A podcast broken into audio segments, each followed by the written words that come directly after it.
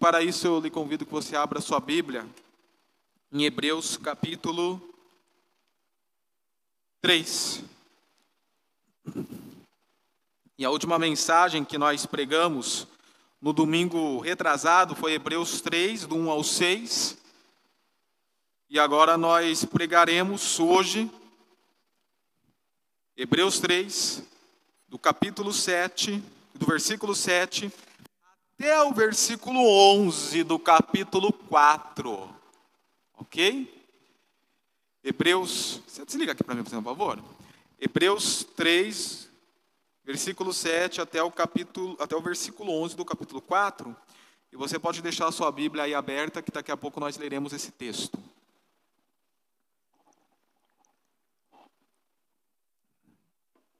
Eu não vou estar recapitulando com vocês todo o contexto de Hebreus até então, se você quer saber mais sobre, você pode recapitular isto nas mensagens anteriores que estão disponíveis no YouTube e no Spotify.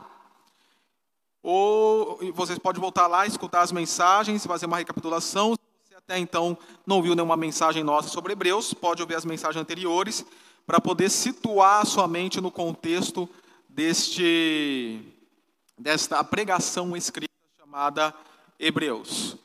A única coisa que eu quero lembrar com vocês é que nós estamos na primeira parte de Hebreus, onde nós vemos a superioridade de Cristo Jesus em relação aos anjos e em relação a alguns profetas do Antigo Testamento, que é, mais especificamente, Moisés e Josué. E na última mensagem, que foi a exposição do capítulo 3, do versículo 1 ao versículo 6, nós vimos que os santos irmãos, que eram os leitores de Hebreus, e isso vale para nós também, foram desafiados em fitarem seus olhos em Cristo Jesus. E com isso nós aprendemos que a meditação contemplativa em relação a Cristo Jesus, isto é, aquela reflexão que é precedida de uma apreciação em relação à pessoa de Cristo Jesus, ela é imprescindível à nossa carreira cristã. E nós podemos fazer isto olhando para três distintivos da pessoa de Jesus que o texto expôs. Seu distintivo, a sua qualidade de ser apóstolo, aquele que foi enviado por Deus ao nosso favor, de ser sumo sacerdote, aquele que nos representa diante de Deus. Então, o apóstolo representa Deus ao povo, e sumo sacerdote representa o povo a Deus. E seu distintivo de ser fidedigno, e nesse último distintivo, de mostrar que ele é fidedigno, isto é, ele é fiel e digno, há uma comparação dele, uma comparação de superioridade dele em relação a Moisés, sendo mais fiel e mais digno do que o maior profeta do Antigo Testamento foi, Moisés. E aí nós concluímos a mensagem no final do versículo 6, que ensina que nós somos a casa, a morada de Deus. E aí o autor de Hebreus fala assim, lá no final do versículo 6: E esta casa somos nós, esta casa a qual Cristo é fiel e lançou os fundamentos, somos nós, se é que nos apegamos firmemente à confiança e à esperança da qual nos gloriamos. E qual esperança e confiança é essa a qual nós gloriamos? É tudo que até então foi exposto e aquilo que a partir do versículo 7 haverá como uma aplicação para os leitores de Hebreu e para você e para mim, que é o texto que nós leremos nesse instante. Leia junto comigo. E nós faremos uma leitura ininterrupta, um pouco estendida, mas necessária, ok? Assim, como diz o Espírito Santo, e aqui nós vamos ter uma citação de Salmos 95, do versículo 7 ao 11, Lembrando que o Espírito Santo que levou o salmista a escrever aqueles salmos, por isso que fala como diz o Espírito Santo. Hoje, se vocês ouvirem a sua voz, não endureçam o coração como na rebelião, durante o tempo da provação no deserto, onde os seus antepassados me tentaram, pondo-me à prova, apesar de, durante 40 anos, terem visto o que eu fiz. Por isso fiquei irado contra aquela geração e disse: o seu coração está sempre se desviando e eles não reconhecem os meus caminhos. Assim jurei na minha ira, jamais entrarão no meu descanso. Cuidado, irmãos, para que nenhum de vocês, é só importante notar aqui que do versículo 7 ao versículo 11, o autor está fazendo uma referência ao antigo Israel, a nação de Israel no deserto. E agora no versículo 12 ao versículo 15, ele vai se reportar aos leitores dele e a nós. Cuidado, irmãos, para que nenhum de vocês tenha um coração perverso, incrédulo, que se afaste do Deus vivo. Ao contrário, encorajem-se uns aos outros todos os dias, durante o tempo que se chama hoje, de modo que nenhum de vocês seja endurecido pelo engano do pecado, pois passamos a ser participantes de Cristo, desde que, de fato, nos apeguemos até a confiança que tivemos no princípio. Por isso é que se diz: se hoje vocês ouvirem a sua voz, não endureça o coração como na rebelião. No versículo 16 a 19, ele voltará a fazer referência ao antigo Israel do deserto. Quem foram os que ouviram e se rebelaram? Não foram todos que Moisés tirou do Egito? Contra quem Deus esteve irado durante 40 anos? Não foi contra aqueles que pecaram, cujos corpos caíram no deserto? E a quem jurou que nunca haveriam de entrar no seu descanso? Não foi aqueles que foram desobedientes? Vemos assim que por causa da incredulidade não puderam entrar. A partir de agora, do versículo 1 ao versículo 6, ele faz uma referência tanto a eles quanto a nós. Da mesma maneira que ele fez uma comparação em relação a Cristo e a Moisés no começo do capítulo 3, Agora ele faz uma comparação entre os israelitas incrédulos e a igreja crédula que somos nós e os leitores de Hebreus. Visto que nos foi deixada a promessa de entrarmos no descanso de Deus, que nenhum de vocês pense que falhou, pois as boas novas foram pregadas também a nós, tanto quanto a eles, mas a mensagem que eles ouviram de nada lhes valeu, pois não foi acompanhada da fé por aqueles que a ouviram.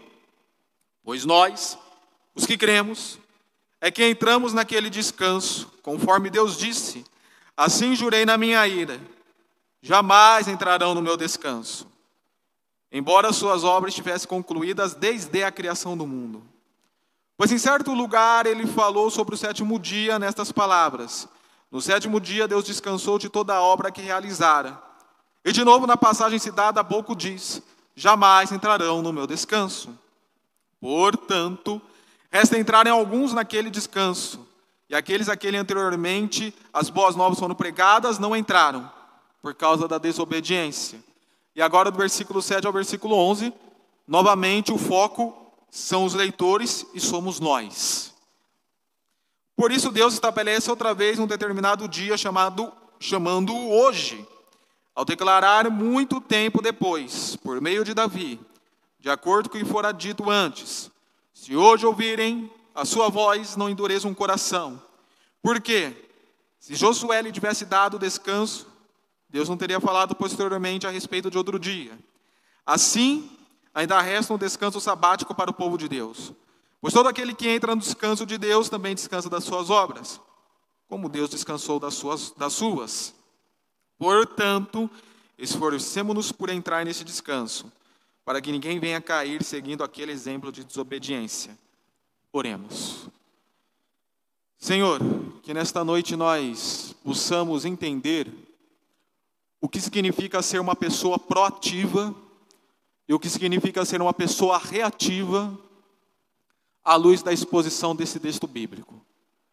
E que possamos desejar e querer em nossos corações sermos proativos conforme a pregação assim nos instruirá.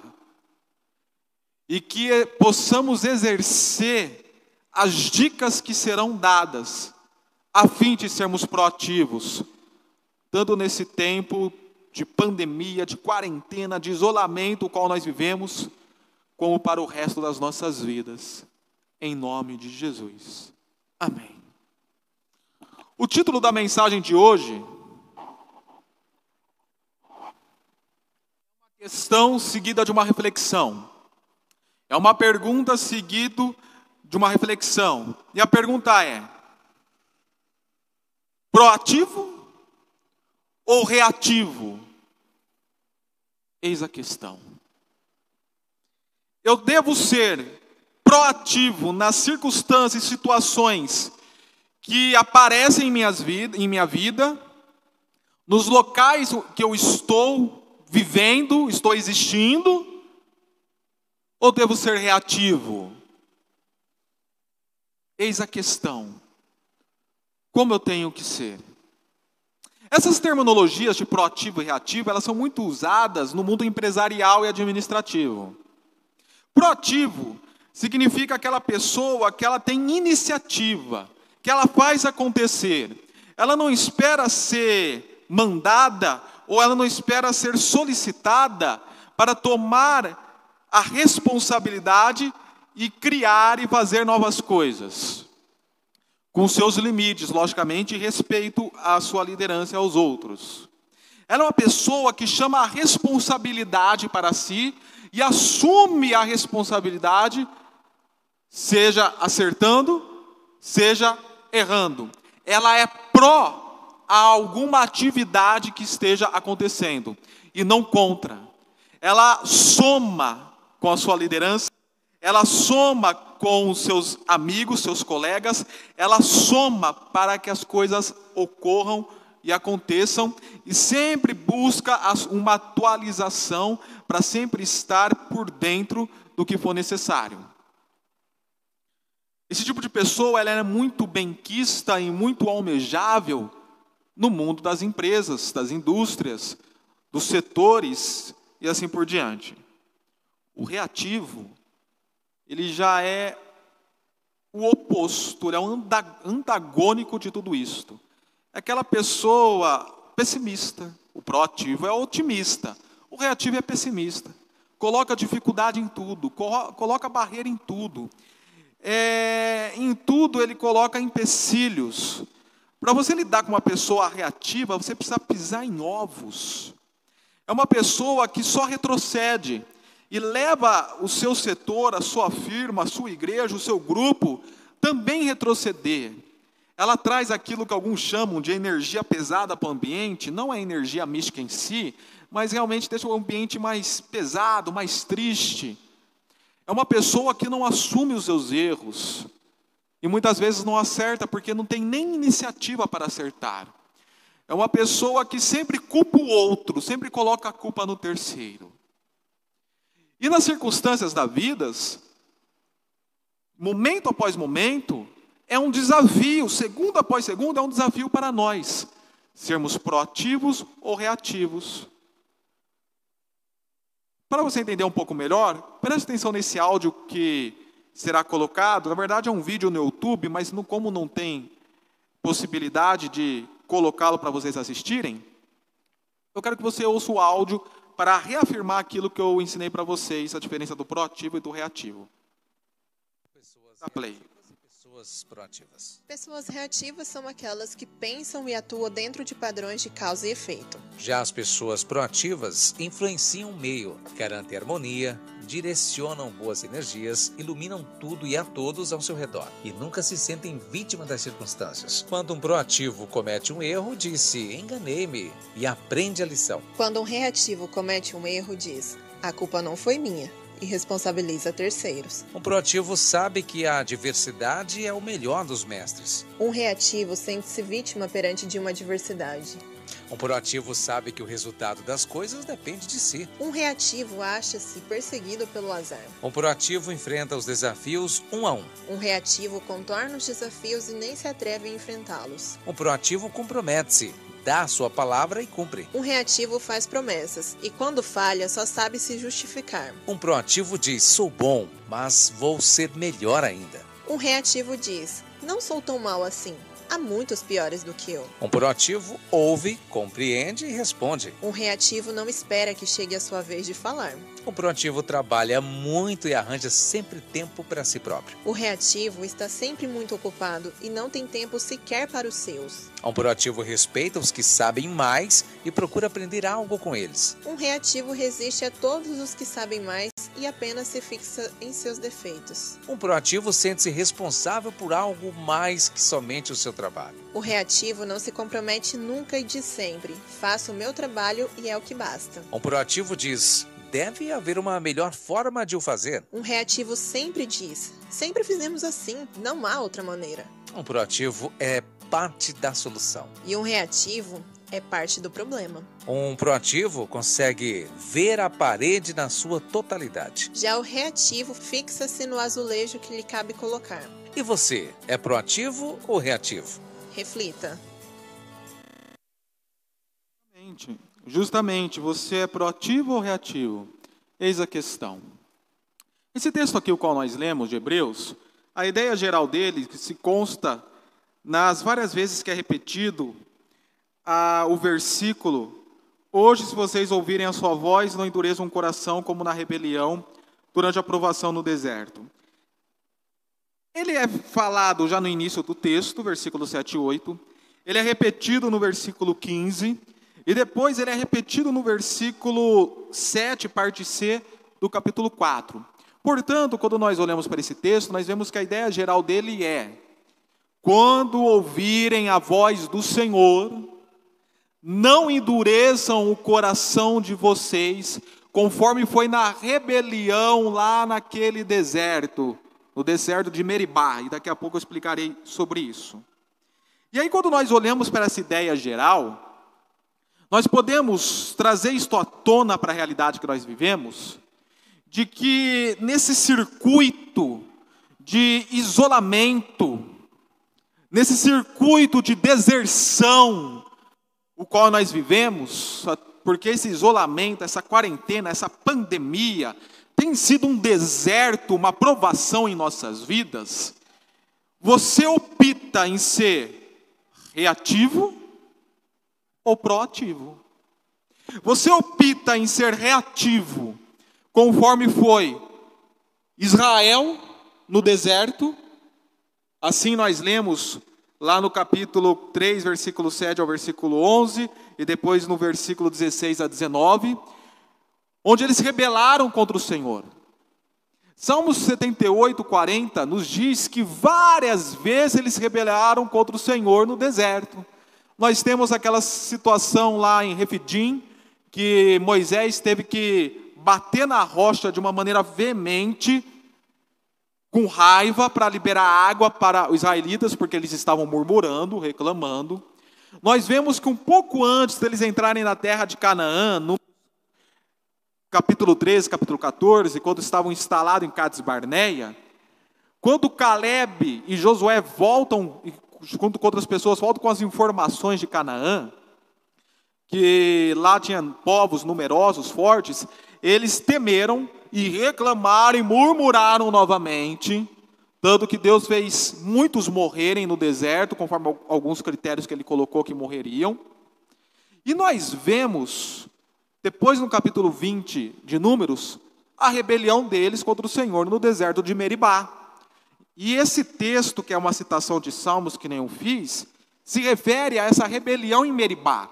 Porque quando você lê Salmos, você vê que o salmista cita da rebelião que houve em Meribá, onde, mais uma vez, eles se angustiam, porque no Egito tinha carne de panela, no Egito tinha isso, tinha aquilo, mais uma vez murmuram, Moisés agora, aprendendo, só deu duas cutucadas na rocha, saiu água para eles, e mais uma, uma vez Deus mostra a indignação dele, a ira dele contra aquele povo que vivia murmurando. Eles eram reativos, conforme nós já explicamos. É só você lembrar tudo que nós falamos aqui de reatividade, que vocês verão que é semelhante a esse povo de Israel. E aí você opta. Nesta deserção e nesse circuito de isolamento, você será reativo igual a eles foram, ou você será proativo, conforme o autor de Hebreus desafia os leitores e a nós sermos no versículo 12 a 15 e no versículo 7 a 11 do capítulo 4. E a opção é sermos proativos. E se nós optarmos por sermos proativos, esses versículos que eu acabei de citar, eles nos deixam algumas dicas para assim sermos.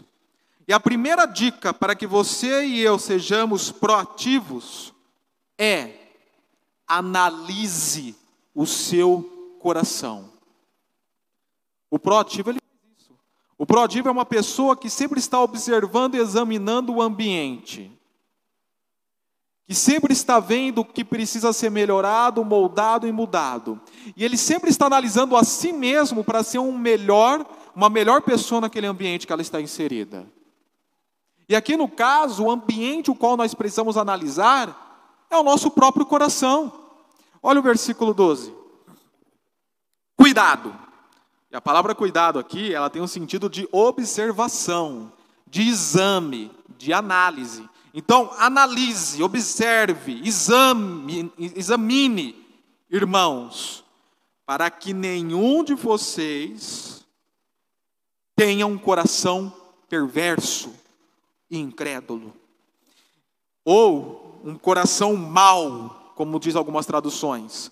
E o incrédulo aqui significa justamente aquele que não tem fé, o sem fé, que se afaste do Deus vivo. E a palavra passar aqui é ir para longe, é vaguear, ir embora. Portanto, nós temos esse desafio de olhar para esse cerne da nossa vida. Para que você entenda o que eu quis dizer sobre cerne.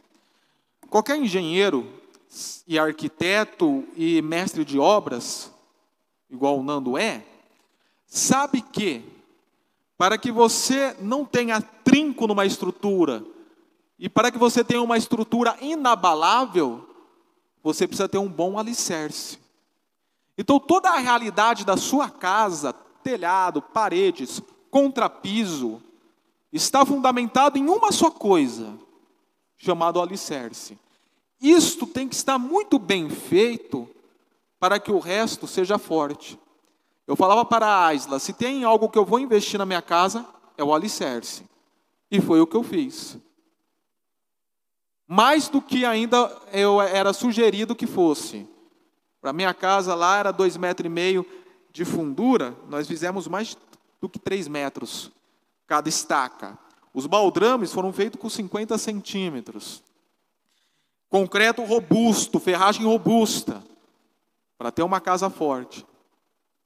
A estrutura da vida humana está alicerçada no coração. Lá procede a fonte de vida, conforme nos diz Salomão em Provérbios capítulo 4. O coração, ele é o que alicerça toda a realidade. Que você pode chamar de espírito, você pode chamar de alma, são termos intercambiáveis, coração, espírito e alma. Eles podem ter o mesmo sentido, coração em um texto, espírito em outro texto, alma em outro texto, assume o mesmo sentido. Enfim, toda a sua estrutura existencial está lançada sobre o seu coração.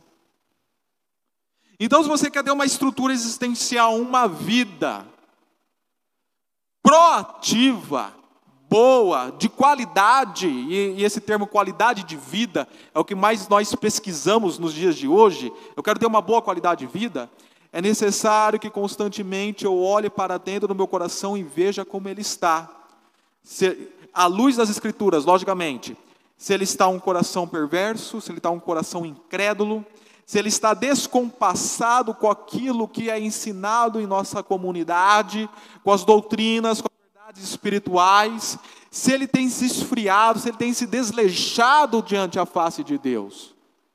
Porque o combustível que nós precisamos para ter uma proatividade vem do Senhor. Então é por isso que é necessário que eu sempre olhe, observe e analise o meu coração. Por isso que o versículo 15 diz assim: Se hoje vocês ouvirem, ou seja, se vocês tiverem uma percepção de todo o contexto que está sendo explicado para vocês, da superioridade de Cristo Jesus, da nova aliança, da salvação, se hoje vocês ouvirem isso, ouvirem a sua voz, não endureçam. Ou seja, não tenham um coração perverso, não tenham um coração incrédulo.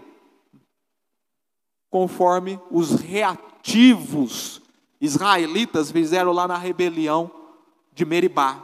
Ou na provocação, algumas versões tra eh, traduzem assim: no dia da provocação, porque a reatividade deles provocaram ao Senhor. Então, muitas vezes, a falta de análise do seu coração te leva para longe de Deus. E faz você tomar posicionamentos de reatividades em sua vida que provoca e se rebela existencialmente contra o Deus vivo. Então, quer ser alguém proativo? Analise seu coração periodicamente.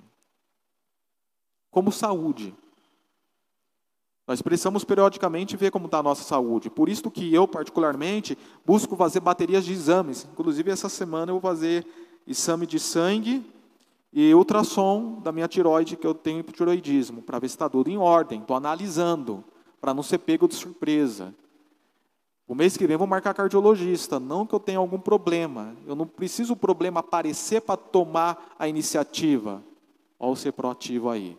Eu quero saber se está tudo em ordem aqui. Como ano passado eu vi que estava tudo em ordem aqui. Eu faço esse exame constante para me manter com uma qualidade de vida. Assim é a realidade da nossa vida espiritual. É fazer um exame constante, observar o seu coração. Por isso que esses dias, aconselhando um jovem, eu falei isso para ele. Você precisa meditar para ver de, da, qual é a fonte de tudo isso que você vive, de tudo isso que você é. Eu mesmo, particularmente, consegui começar a dominar aquele mal que habitava em mim, chamado estresse.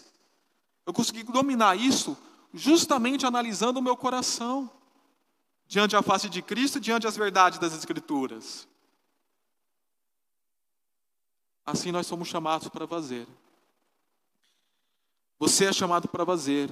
Se você não tem esse costume, cria a partir de hoje, constantemente, à luz das Escrituras, analise o seu coração para ver como é que ele está alinhado com o coração de Deus. A segunda dica que o texto nos deixa para nós sermos proativos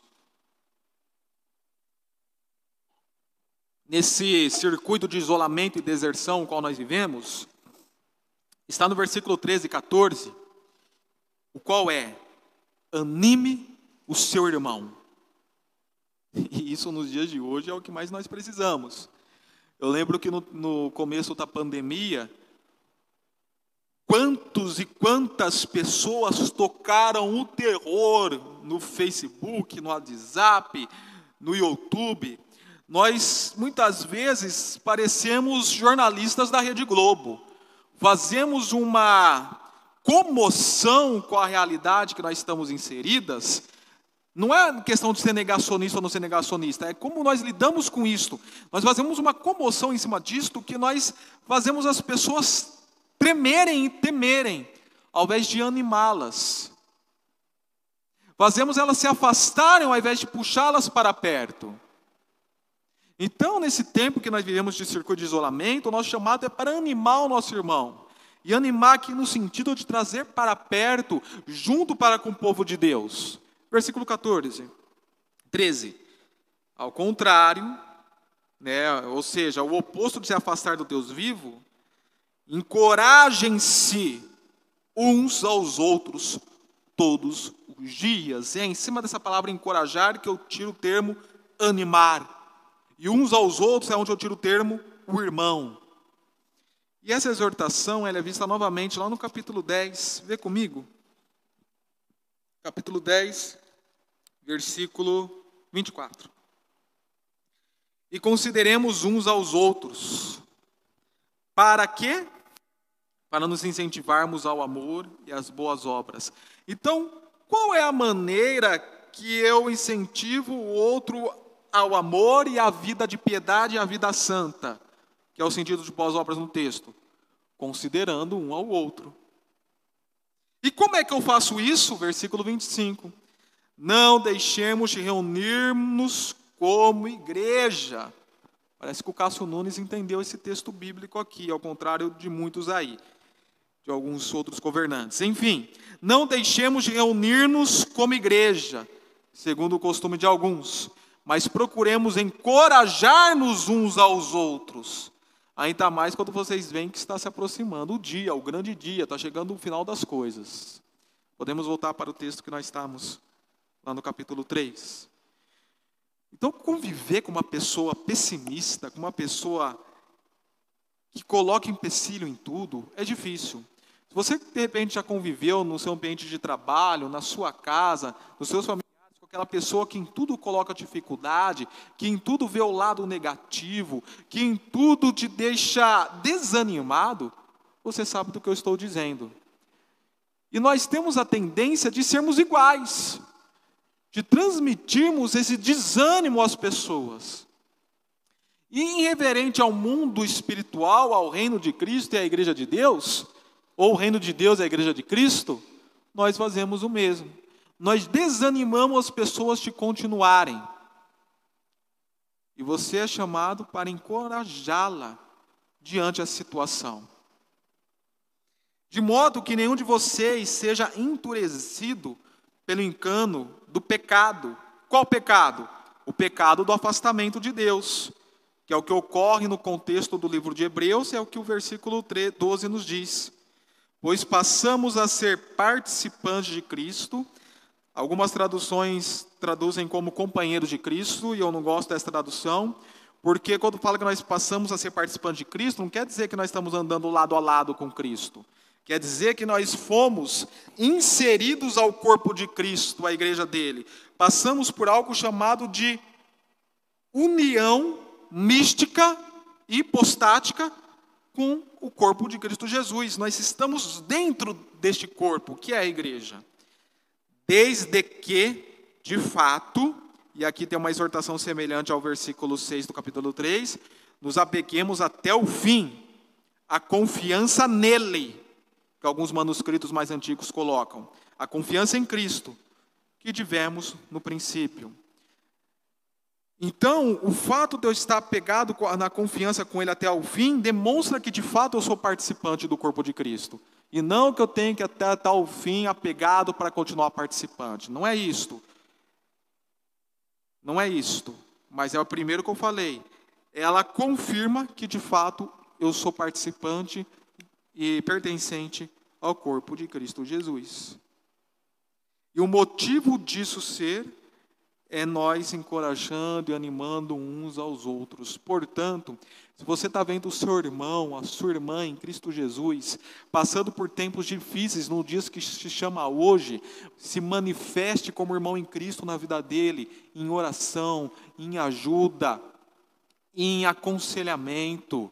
Aconselhamentos com teores que levem a uma edificação e a um ânimo, com isto eu lhe peço, querido e querida, tome muito cuidado que você compartilha, porque o que você está compartilhando muitas vezes, e você eu falo aqui no sentido genérico, o que você está compartilhando muitas vezes nas redes sociais, no WhatsApp, tem atrapalhado o seu irmão, o crescimento do seu irmão.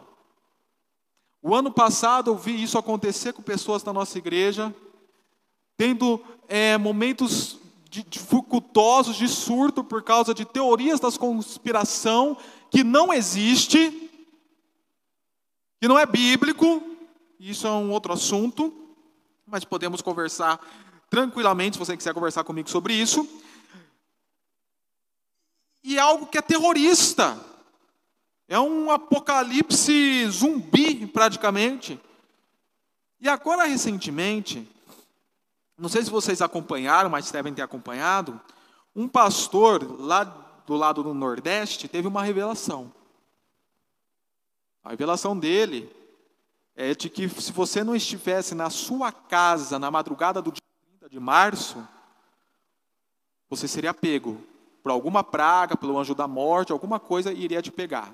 E você deveria ungir uns umbrais da sua porta, a porta da sua casa e assim por diante para que se fosse livre da praga. Antes disso bombar na internet, de se tornar notícias lá no Plano News, no Gospel Prime e muitos outros lugares, uma semana antes que esse vídeo já estava rolando, isso foi parar no WhatsApp de uma pessoa. E essa pessoa me liga logo de manhã, apavorada, apavorada, falando que não conseguiu dormir era três e meia da manhã, estava acordada porque estava assustada com esse vídeo. Eu nem tinha visto ainda, a pessoa me explicou. Falando que no dia 30 de março vai acontecer isso e isso, e agora? O que eu faço? Eu estou apavorada, não consigo dormir. Eu peguei e falei para a pessoa desconsiderar, desconsidera isso. Fique tranquila, você fez certo, você ligou para o pastor da sua igreja, tem um pastor, ligue, converse com ele. Vamos orar neste momento? Eu orei junto com aquela, com aquela irmã, com aquela pessoa irmã em Cristo Jesus, orei junto com ela. E depois continuamos conversando e ela depois mandou mensagem falando o quão ficou confortado o seu coração. Por quê? Ela ficou apavorada. Porque alguns irmãos que acham que são os mensageiros do Apocalipse, ficam fazendo esse tipo de terror. E eu estou usando aqui uma narrativa bem exagerada. Mas muitas vezes você toca o terror com outras coisas, com comentários, com compartilhamentos, enfim, que não leva o seu irmão à edificação, mas o faz retroceder. Quer ser um proativo? Anime o seu irmão anime com oração, anime com exortação, que a exortação significa chamar para, para o canto, falar com brandura, não é querer ser o João Batista, ok? Anime com aconselhamento, anime estando junto. E quando alguns falam, cada um no seu canto, eu falo sim, se aproxime, que as pessoas estão precisando. Com todas as medidas, mas se aproxime, porque pessoas estão se desviando. Inclusive, acabei de tomar um conhecimento onde, um pouquinho antes do culto, algo que me preocupou. Por quê? Justamente porque a pessoa está vivendo longe dos seus irmãos em Cristo está se esfriando. Agora é o tempo de eu ir para perto dela para animá-la. Não simplesmente como pastor, mas como irmão em Cristo. E a terceira e a última dica, para nós sermos proativos, é aplique-se à participação. Nesse circuito de isolamento e deserção, seja proativo, aplicando-se a uma participação. A uma participação do que, pastor? A uma participação do descanso no Senhor. De descansar com Deus, de descansar na eternidade com Ele. Lógico que eu não estou falando para você providenciar a sua morte, seu suicídio ou seu suicídio assistido. Não é isto, por favor mas é você desde já aprender a descansar o seu coração no Senhor, sabendo que você passará, nesse, passará esse descanso com Ele por toda a eternidade. E aqui nós veremos só dois versículos. O versículo 1 do capítulo 4 e depois o versículo 11. Vejamos o versículo 1. Visto, e algumas outras traduções mais sabiamente traduziram assim: temamos a promessa que nos foi deixada de entrarmos no descanso de Deus. E temamos assim, para que nenhum de vocês pense que falhou. E uma tradução mais sábia traduziu assim: para que nenhum de vocês temamos para entrar nesse descanso, para que nenhum de vocês fique para trás na entrada do descanso do Senhor. Que descanso é esse? Pois bem, para os israelitas, esse descanso seria Canaã, a terra prometida. Por isso que a nova tradução da linguagem de hoje, ao invés de traduzir como descanso, traduz como terra prometida várias vezes esse texto. Lá seria o descanso deles. Porém, eles não receberam a mensagem como eles têm. Agora eu vou explicar o que está entre o versículo 2 e o versículo 10. Eles não receberam a mensagem como eles deveriam receber, com a devida fé que eles deveriam receber. Eles foram incrédulos, eles foram desobedientes. E a palavra desobedientes, que aparece muitas vezes no texto aqui, tem um sentido de que eles não deixaram em ser convencidos e persuadidos. Inclusive, quando você se torna duro no seu coração e não querer ser convencido e persuadido pela instrução e pela pregação, você está sendo desobediente. Enfim, foi assim que aconteceu. Eles não não misturaram a mensagem que eles ouviram, não foi misturada com a devida fé. Por isso, eles não entraram no descanso. Nós sabemos que os únicos que entraram na terra de Canaã foram Josué e Caleb. E o oposto deles somos nós, são os leitores de Hebreus e deve ser nós que ouvimos esta mensagem com a fé devida, crendo como tem que ser crido, aplicando-se a isto. E aí o autor faz uma referência ao descanso do Senhor. Faz uma referência lá a Gênesis capítulo 1, versículo 30 até o versículo 3 do capítulo 2, que após de Deus ter criado tudo e ter visto que ficou muito bom, no sétimo dia ele descansou. E esse descanso o qual o Senhor entrou se perdura até hoje. Ele continua protegendo os seus, ele continua sem dormir, como diz os Salmos, mas ele, se descan ele descansou de toda a obra da criação. E agora ele chama aqueles e a nós a participarmos desse descanso com ele. É por isso que o autor faz a citação do descanso de Deus e depois a citação de entrarmos no seu descanso. E isto não ocorreu com Israel, conforme eu já falei. É por isso que no versículo 8 ele fala: lá em Josué, isso não ocorreu. O povo de Deus não entrou no descanso, porque se tivesse entrado, não teria um motivo de hoje ser falado participem do meu descanso. Posto isto e entendido isto, que você e eu somos chamados a participar do descanso do Senhor, que não é a conquista da terra de Canaã, mas é aquilo que foi conquistado na cruz, que o Senhor já vive desde o sétimo dia da obra da criação, e aquilo que foi conquistado na cruz, nós somos chamados a participar. Essa participação que começa hoje e começa hoje, por isso que o versículo 7 fala: outra vez determina um dia que se chama hoje, e é, perdurará para toda a eternidade. E aí vem o versículo 11 e nos diz: portanto, esforcemo-nos. A palavra esforçar aqui é o sentido de deselo. Tenhamos zelo, apliquemos-nos com zelo para entrar nesse descanso para que ninguém venha cair. Qual é a maneira que eu não caio? Está descansando no Senhor. Qual é a maneira que eu não me afasto? Qual é a maneira que eu não desvio? Qual é a maneira que eu não desando? Está descansando no Senhor.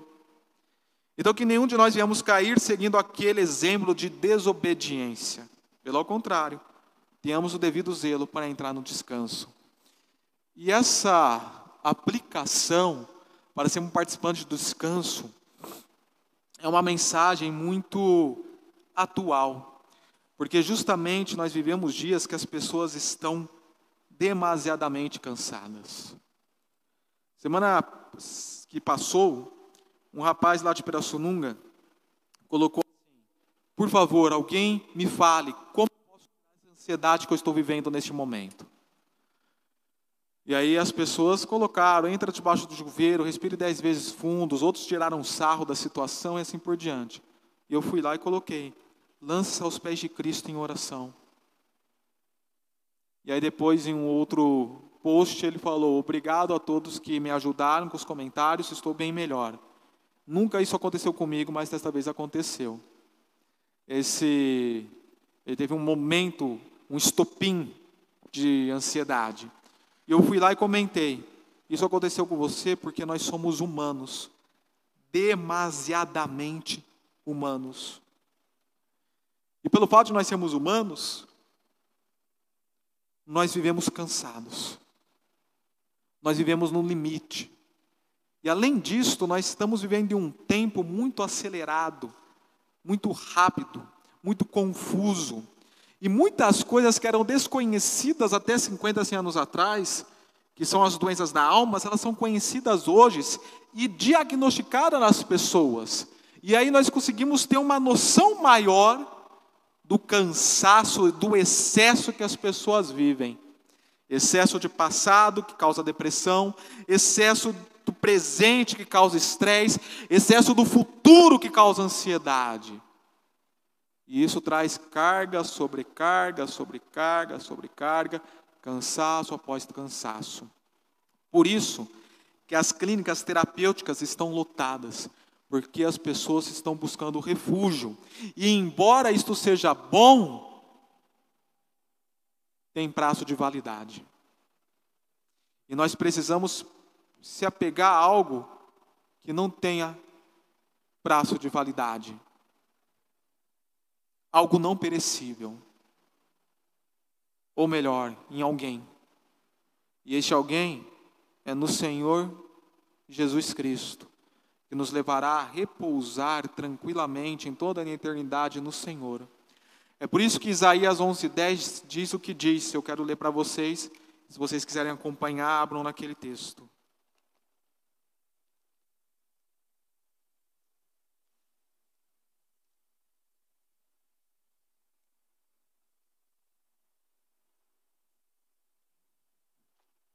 Naquele dia, as nações buscarão a raiz de Jessé. A raiz de Jessé é uma referência a Cristo Jesus, que será como uma bandeira para os povos. E o que mais? O seu lugar de descanso será glorioso.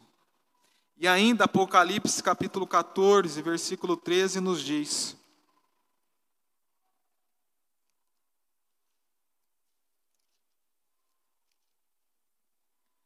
Então ouvi uma voz dos céus dizendo: Escreva, felizes os mortos que se morrem no Senhor de agora em diante. Diz o Espírito: Sim, eles descansarão das suas fadigas, pois as suas obras o seguirão. Então, amado, está cansado de ser humano demasiadamente humano? Está cansado de tomar remédios e mais remédios, ansiolíticos e mais ansiolíticos, terapias atrás de terapias e sempre precisar voltar da estaca zero? Está cansado? Está cansado de criar fugas, hobbies para poder ocupar sua mente? Está cansado? Está cansado da vida? Está cansado da diversidade?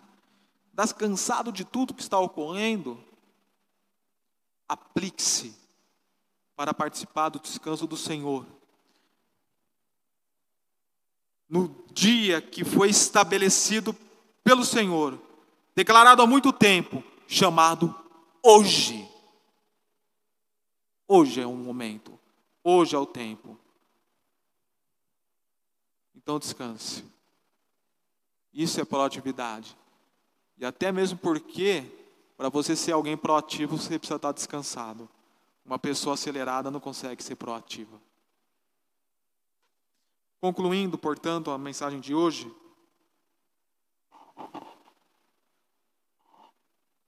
Eu lhe faço uma bateria de perguntas.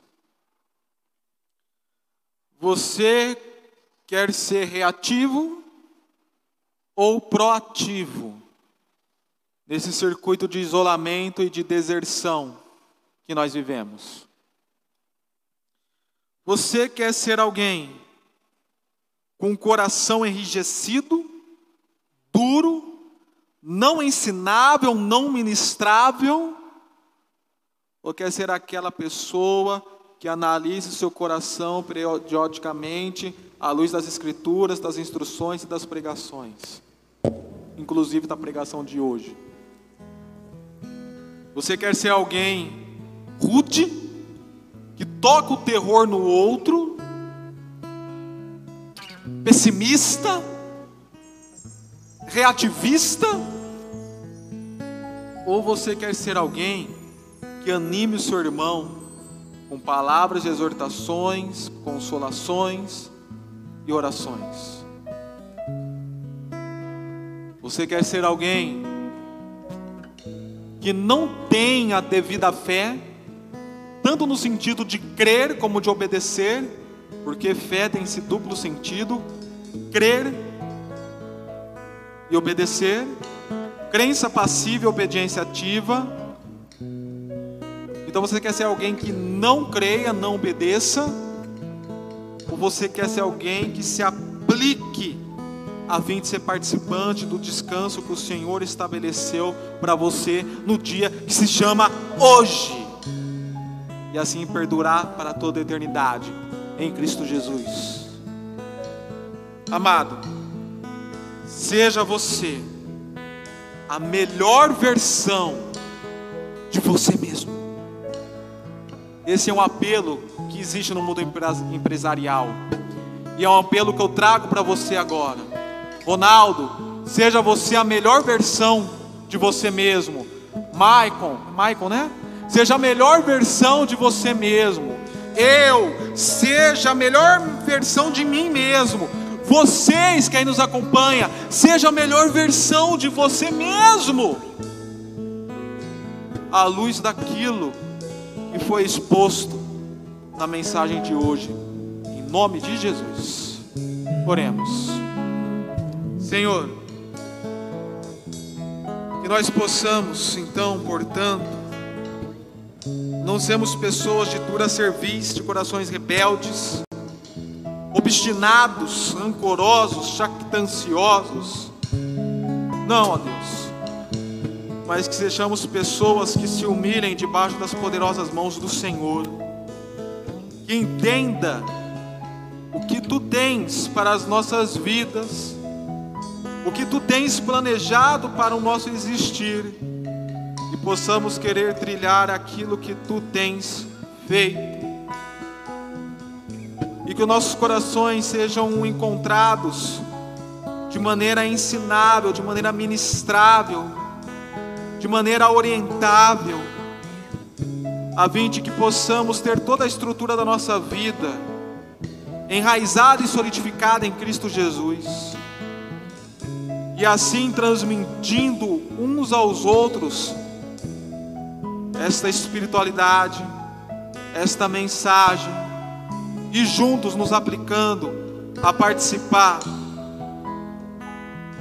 do descanso que foi conquistado por Cristo Jesus, lançando nossas fadigas, lançando os nossos fardos aos seus pés e assumindo dele que é manso e humilde de coração, garantido por toda a eternidade.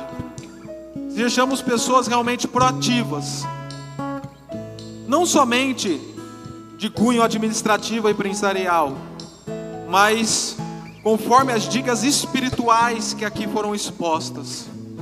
E que toda a reatividade seja repreendida e caída por terra em nome de Jesus nas nossas vidas. E assim sejamos a melhor versão de nós mesmos, pela graça do Senhor Jesus Cristo. Graça essa